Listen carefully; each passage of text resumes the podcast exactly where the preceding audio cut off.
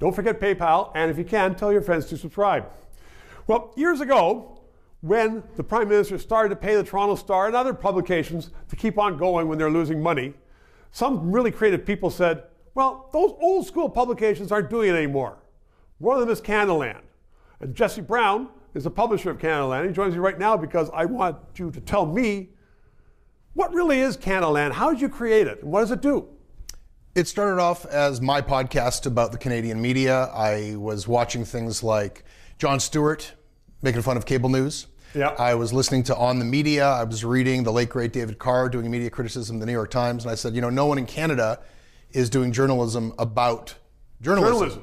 And uh, so, uh, you know, I had worked for the CBC. I pitched it there. They said no. I, I had written for the. National Post. They said no. I tried shopping this around to every editor I ever worked for. They all said no. So I said to hell with it. I'll do it myself.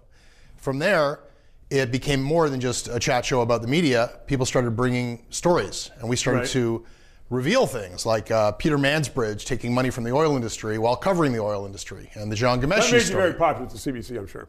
Well, I uh, I got my start there, but no, I was not welcome there for a while. Um, so yeah, that, that's part so, of Canada. So really, so you were doing stories that the old school media, as I call, would not do. They, they could have, but they didn't. That's correct. There was uh, I, I kept hearing nobody wants to hear how the sausage gets made. Turns out people were really interested in where the sausage comes from. So um, you've been in that business now for 10 years. Yeah. Congratulations. And where are you going with this? Are you going to replace? We don't want to replace the Toronto Star because you don't want to be in any Liberal Party camp. But are you going to replace old school media or make it better? I, you know, we went from pointing out the deficiencies of old school media to filling in the gaps, filling in the gaps with everything from indigenous coverage to uh, publishing in both languages, talking about everything that we, we uh, felt that they weren't covering. Right. Now, is Canadaland going to be the next Globe and Mail Toronto Star? I, I, I don't think that that's really the ambition. I think that what we need to have going forward are a lot of smaller news organizations. Do you think that there is a thirst in Canada for something aside from, I know you're successful, but overall, aside from the traditional ways of getting news? People are saying, well, you know what? We don't like some rags or we don't like the standard national TV news. Is there a greater thirst for some real gutsy news? I mean, absolutely. People still wake up every day wanting to know what the hell is going on today.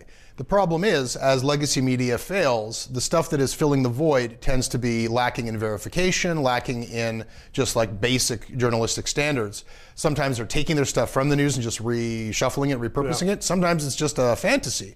So we're in this very strange space right now where there's an opportunity, I think, for for like verified information to fill So that gap. Jesse, so your publication, you know, online is not just is not just opinion; it's hard fact as well. And you identify the two, I guess. Yeah, we do analysis, but we, we really pride ourselves on the original reporting on our podcasts.